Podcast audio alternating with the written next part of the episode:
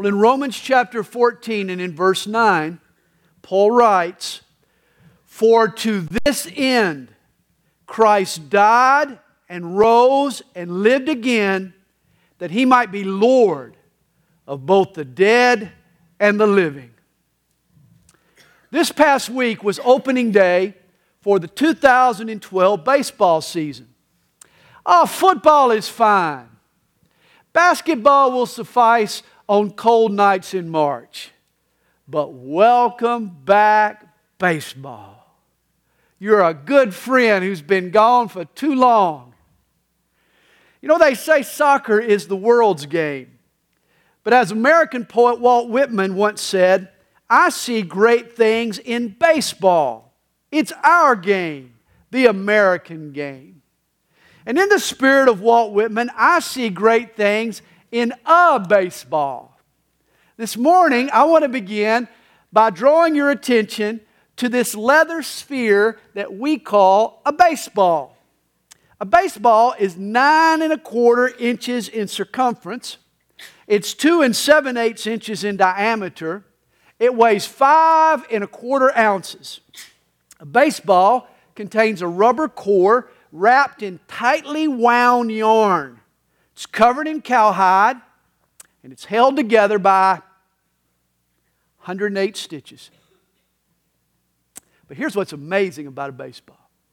Did you know a baseball contains 121 yards of four ply gray woolen yarn plus 45 yards of three ply white woolen yarn plus 53 yards of three ply gray woolen yarn plus 150 yards of cotton yarn. Stretch out the guts of a baseball and it extends 369 yards. That's 1,107 feet. That's nearly four football fields. Imagine 1,100 feet of yarn are packed into this nine inch sphere which perfectly describes this morning's text. The scope of what Jesus Christ accomplished on the earth stretches across time, it spans all of eternity. His words and deeds will be the topic of heaven. Their meaning will be forever explored and never exhausted. You see, no one's life, before or since, has created such far reaching ramifications as the life lived by Jesus Christ. Yet, like a baseball packed with yarn, one verse, Romans 14, verse 9, rolls up all of this amazing life and winds it tightly into a single statement. In just 23 words, none of which are more than six letters long. Here, the most remarkable life ever lived and its infinite implications get compressed into a brief single summation. The Holy Spirit spoke it, the Apostle Paul penned it. The reason God's Son came to earth and fulfilled these ancient prophecies and lived a sinless life and died on a Roman cross and rose from the dead and ascended to heaven and is coming again is explained to us in Romans 14, verse 9. For to this end Christ died and rose and lived again that he might be Lord of both the dead and the living. All that Jesus said and did was to qualify himself as Lord. He died and rose and lives to be King of creation, to be ruler of heaven and earth, to be boss of time and eternity. Jesus Christ is King of all kings, and He is Lord of all lords. Now, given the contents of a baseball, you would think that the Braves would never get shut out. I mean, how can you miss hitting 1,100 feet of yarn? And yet you certainly can, can't you? Especially if it's compacted and it's approaching you at 90 miles an hour. And you can miss the implications of our text this morning. That's why today I'm going to sort of slow things down.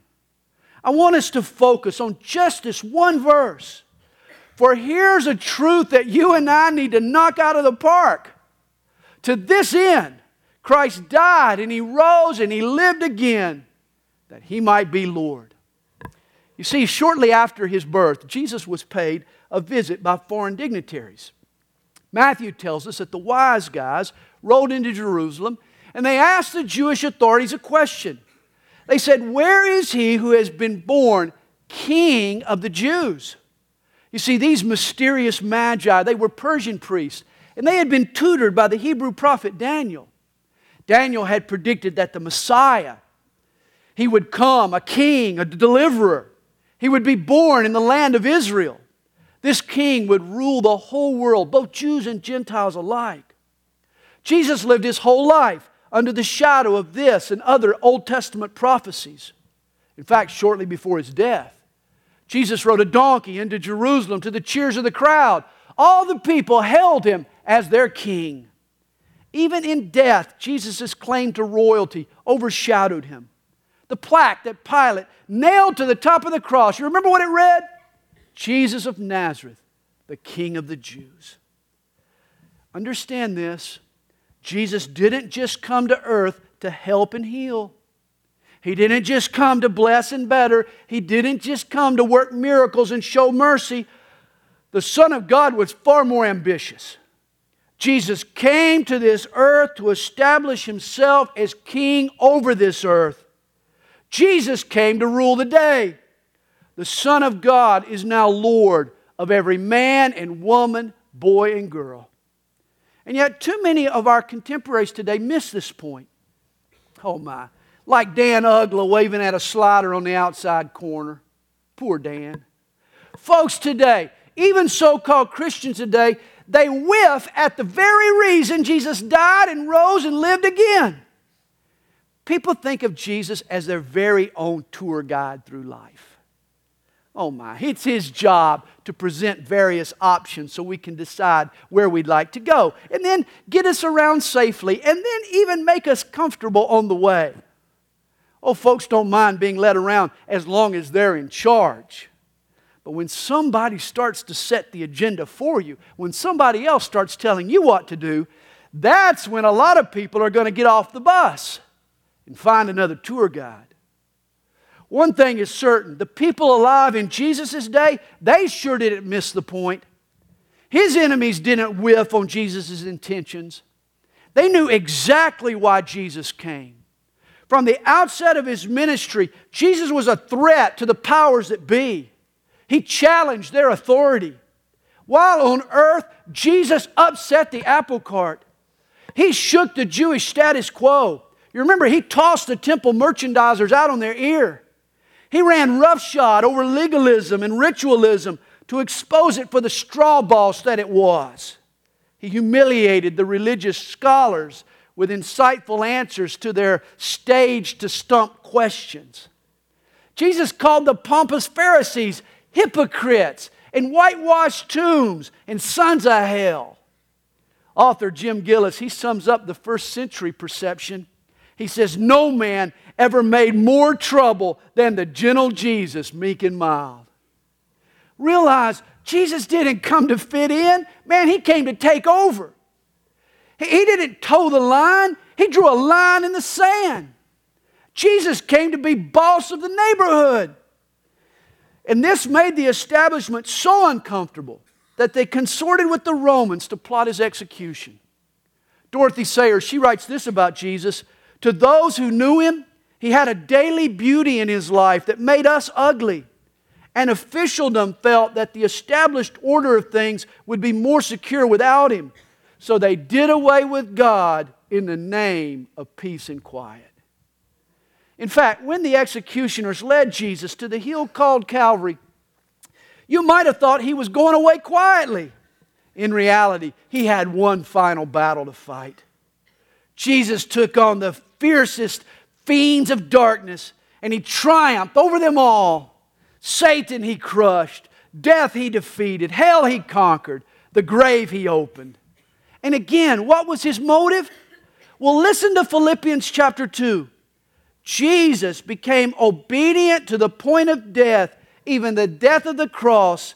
Therefore, God also has highly exalted him and given him the name which is above every name that at the name of Jesus, every knee should bow of those in heaven and of those on earth and of those under the earth, and that every tongue should confess that Jesus Christ is Lord.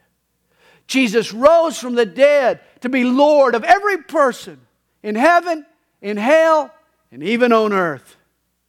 In Paul's New Testament letters, he refers to Jesus by an interesting title. The apostle calls him the last Adam. You remember in the beginning, when God created the heavens and the earth, he gave dominion or the responsibility to rule to the first man, Adam. But the first Adam blew it. He sinned and he forfeited his God given dominion. I've heard it said the problem in the Garden of Eden was not the apple on the tree, but the pear on the ground. In disobeying God, Adam and Eve asserted their own independence. They chose to be their own God. It reminds me of the patient in the insane asylum. The psychiatrist asked him, he said, So you say that you're Napoleon Bonaparte? The patient said, I am. The doctor said, Well, how do you know? The patient kind of bristled up. He answered dogmatically. He said, Because God told me. All of a sudden, a voice from down the hall shouted out, I did not. It's sad, but lots of supposedly sane folks live their lives as if they were God, as if they were their own Lord.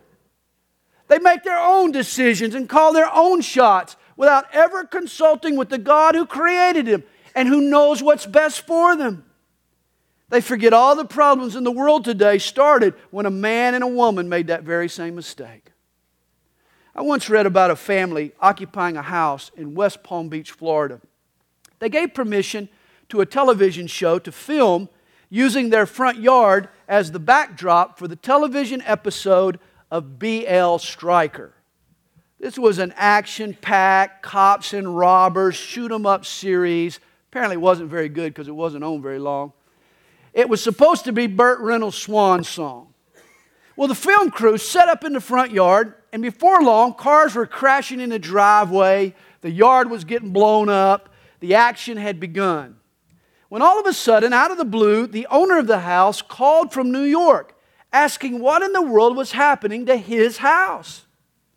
He had been tipped off by a neighbor. It turns out the folks who gave permission to use the house were not the owners at all. They were merely tenants. They were just renting the house. They had no right to allow the property to be destroyed. And this is what has happened to planet Earth. Mankind has forgotten that we're just tenants. God is the owner. We have no rights of our own. In fact, our very lives were paid for by the blood of Jesus. We've been bought with a price. Jesus went to the cross to lay claim to you to be Lord of your life. We have no right to rent out the yard or to sell our soul for our own purposes, not without God's permission. You see, when Jesus came to earth, it was like the owner from New York returning to the house in West Palm Beach. He wasn't pleased with what he saw. Jesus cleaned house. He restored order to the neighborhood. When Adam rebelled from God and went his own way, nature followed suit. Sin stained God's creation. Without her father God, Mother Nature went nuts. Even today, hurricanes bust up shorelines. Tornadoes ravage trailer parks. Babies are born with birth defects.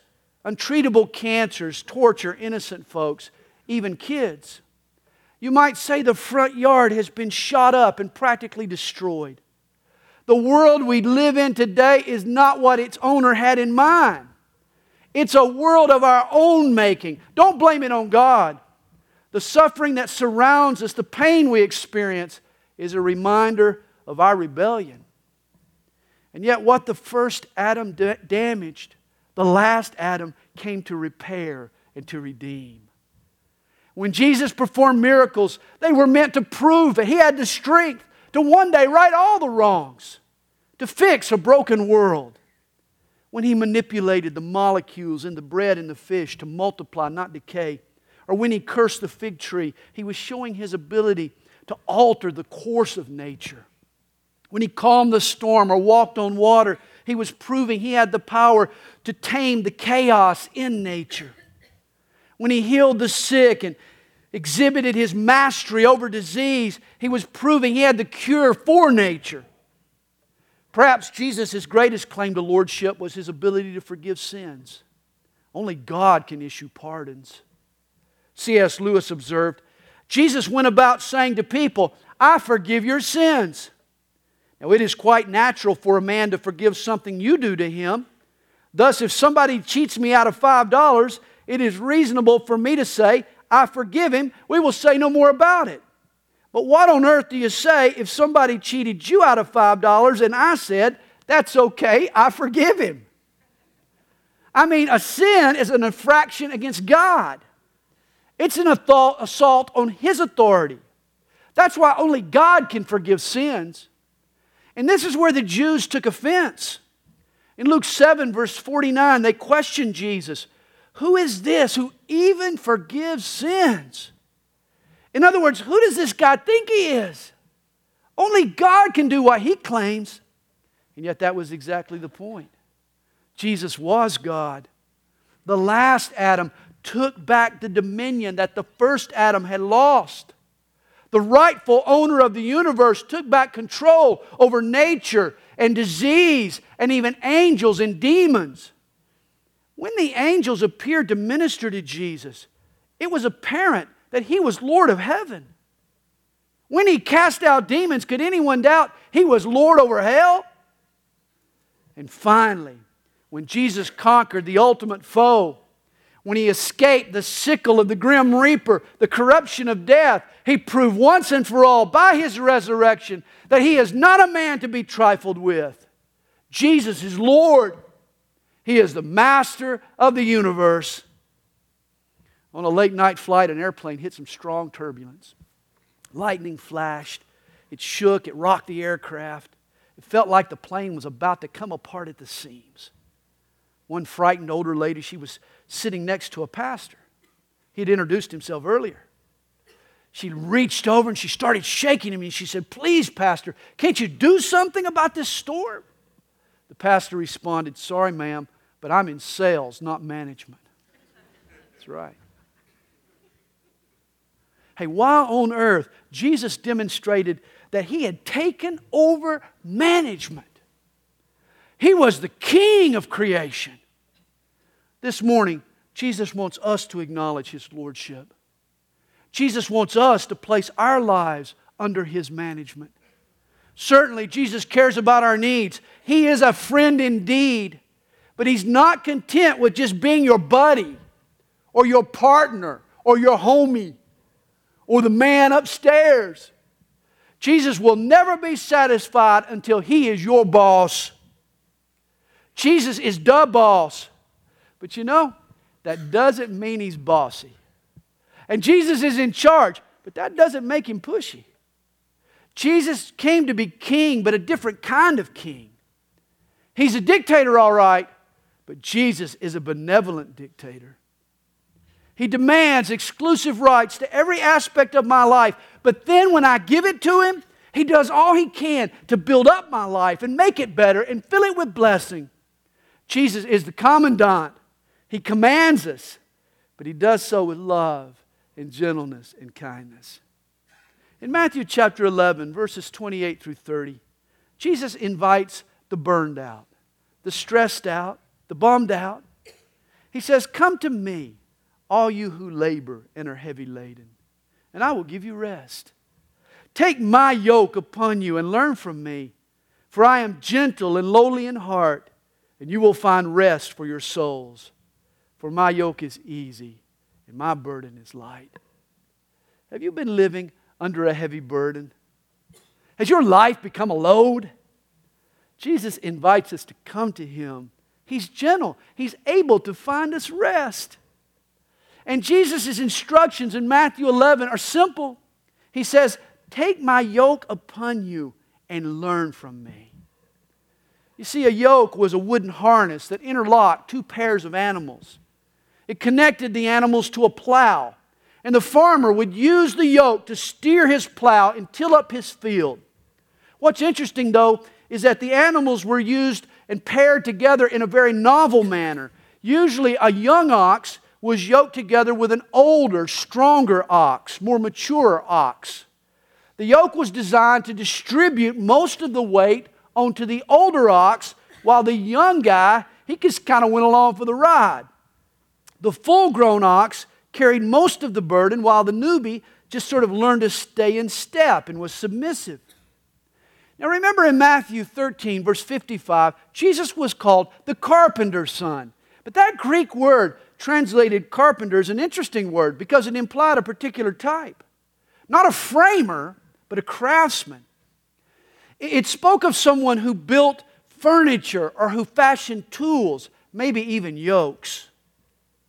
There's an ancient tradition that says Joseph's, Jesus' stepdad, his follow, his specialty was that of animal harnesses.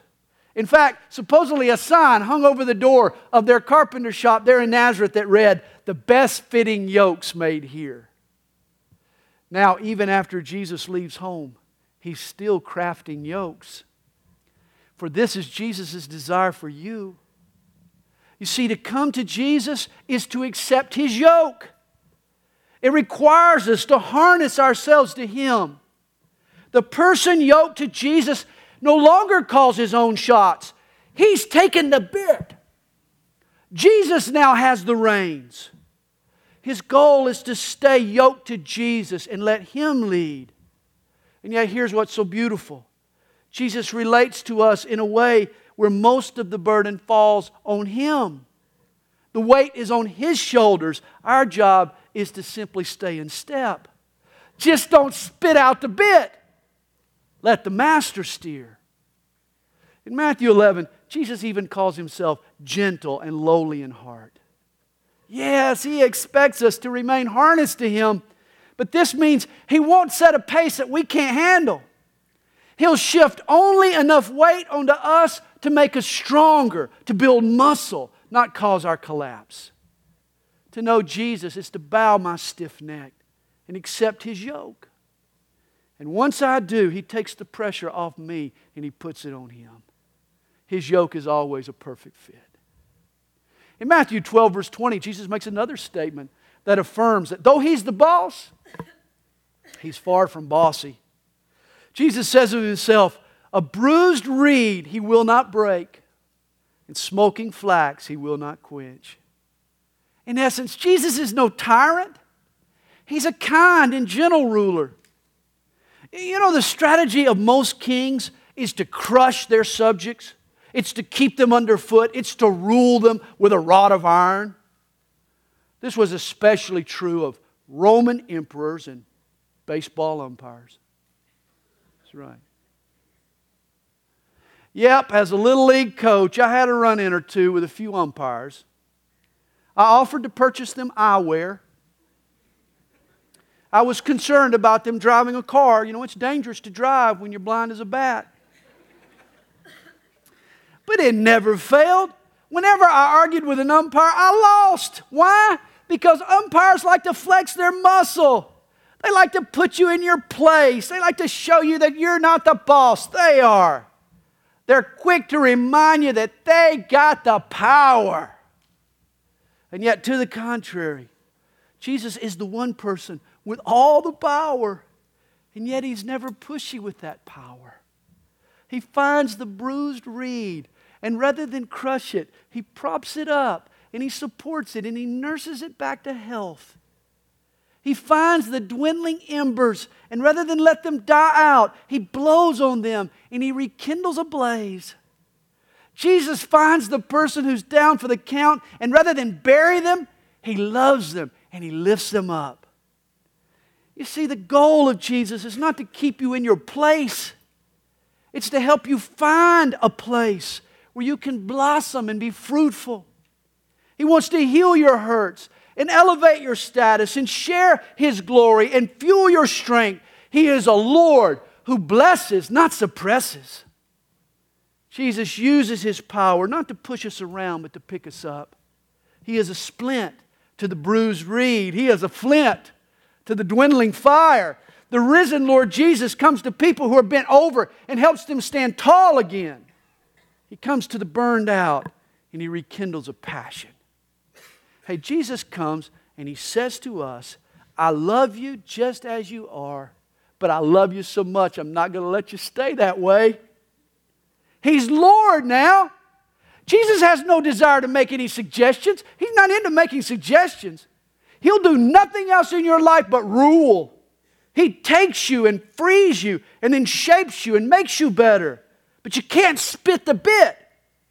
Your job is to stay yoked, stay harnessed to the master, seek to stay in step. Once a young Dutch soldier was stationed in the jungles of Indonesia. During his tour, he bought an ape. This monkey became a pet, not only of the soldier, but the entire barracks. After a few weeks, though, the soldier noticed that whenever he touched the gibbon around his waist, it would wince. It was painful. Upon closer examination, he noticed that a raised welt stretched all the way around the ape's midsection. When he pulled the hair apart, he found the problem. As a baby, someone had tied a piece of wire around the gibbon's waist. And so, as the ape grew up, the wire had cut into his skin and had become embedded in his flesh. That night, the soldiers, they laid the monkey on the table and they operated. They took a razor and they shaved a swath around his belly. And then they slowly cut into his tender flesh. It was obviously painful, but the monkey seemed to understand. He laid there on the table, patiently believing that the soldiers were acting in his best interests. When the wire was finally snipped and slid from the, out from under his skin, all of a sudden the ape jumped up and started dancing around on his owner's shoulders. From that moment onward, the man and his monkey were inseparable friends. Later, this Dutch soldier, he said that the experience marked a turning point for him personally. At the time, he wasn't a Christian, and he was deeply mired in a lifestyle of sin. You could say he'd been monkeying around. A chain of guilt was squeezing him, and cutting into his happiness. He longed to be free and joyous again. And after serious thought, he surrendered his life to Jesus. And the Lord performed heart surgery. He cut into his flesh and he pried out some harmful habits. It was painful, but the operation was necessary. And it released him from his sin so he could dance again. Hey, perhaps you're longing for a similar release. You have a band of guilt choking the life out of you. Oh, come to Jesus, my friend. Lay it all at his feet. Let him snip the guilt and set you free and get your feet to dancing again. Jesus is the boss who is never bossy. A small boy, he was sitting in church one Sunday with his mom. The pastor was preaching a sermon entitled, What is a Christian? Well, this pastor, he knew how to stir a crowd. And as he spoke, you know, the crowd just kind of grew with intensity. Numerous times he would pound his fist on the pulpit and he would ask the question, Brethren, what is a Christian? Well, as the tension mounted, the little boy got scared. He turned to his mom and he whispered, He said, Do you know, mom? Do you know what a Christian is? His mom, she patted him on the knee and said, Yes, dear. I, I know. Now you sit still and you, you be quiet. But the boy just couldn't sit still. The passion in the room was just too great. As the preacher closed his sermon that Sunday, his voice thundered again What is a Christian? This time, the little boy, he just couldn't stand it any longer. He jumped up in the pew and he shouted at the top of his lungs, Tell him, Mama! Please tell him! Well, this morning, it's my God given responsibility to define for you a real Christian. And it's an easy task. Though the ramifications of it extend to the heavens, the reality, reality of it could not be simpler. A Christian is a person who has the bit in his mouth. He's yoked to Jesus Christ, a blood bought forever forgiven, heaven bound Christian is the person who has turned the ultimate say in his life over to Jesus. He is the person who has embraced him as Lord. I'm afraid there are too many people in the church today who've been thrown a curveball here. They've struck out on this crucial truth. Jesus died and rose and lives again to be Lord. Not just your friend, not just your Savior, but to be Lord. Don't assume that you're going to get to heaven just because you walked the aisle as a child. Don't assume that just because you signed a membership card, that's going to get you in heaven. Or that you got baptized sometime in your past, or you took a communion, or you went to a confessional, or you even won a pin, a high, an attendance pin from church. You went so much. Don't think that's what's going to get you to heaven. Don't think that even you asking Jesus to forgive your sins is going to get you to heaven. Of course, you should pray such a prayer and ask for forgiveness. Just know that Jesus doesn't forgive who Jesus doesn't control. You got to embrace Him as Lord. You've got to turn your life over to Jesus. He died and rose and lives today to be Lord. Baptist pastor Vance Havner once wrote, I came to Christ as a country boy. I didn't understand all the plan of salvation, but one thing I did understand, even as a lad, I understood that I was under new management. I belonged to Christ, and He was Lord. The reason Jesus Christ came to earth and died on a Roman cross and three days later rose from a buried grave and the reason he's coming back again is not just to bless, not just to heal, not even just to forgive us of our sins. No, he died and rose and lives today to be our Lord.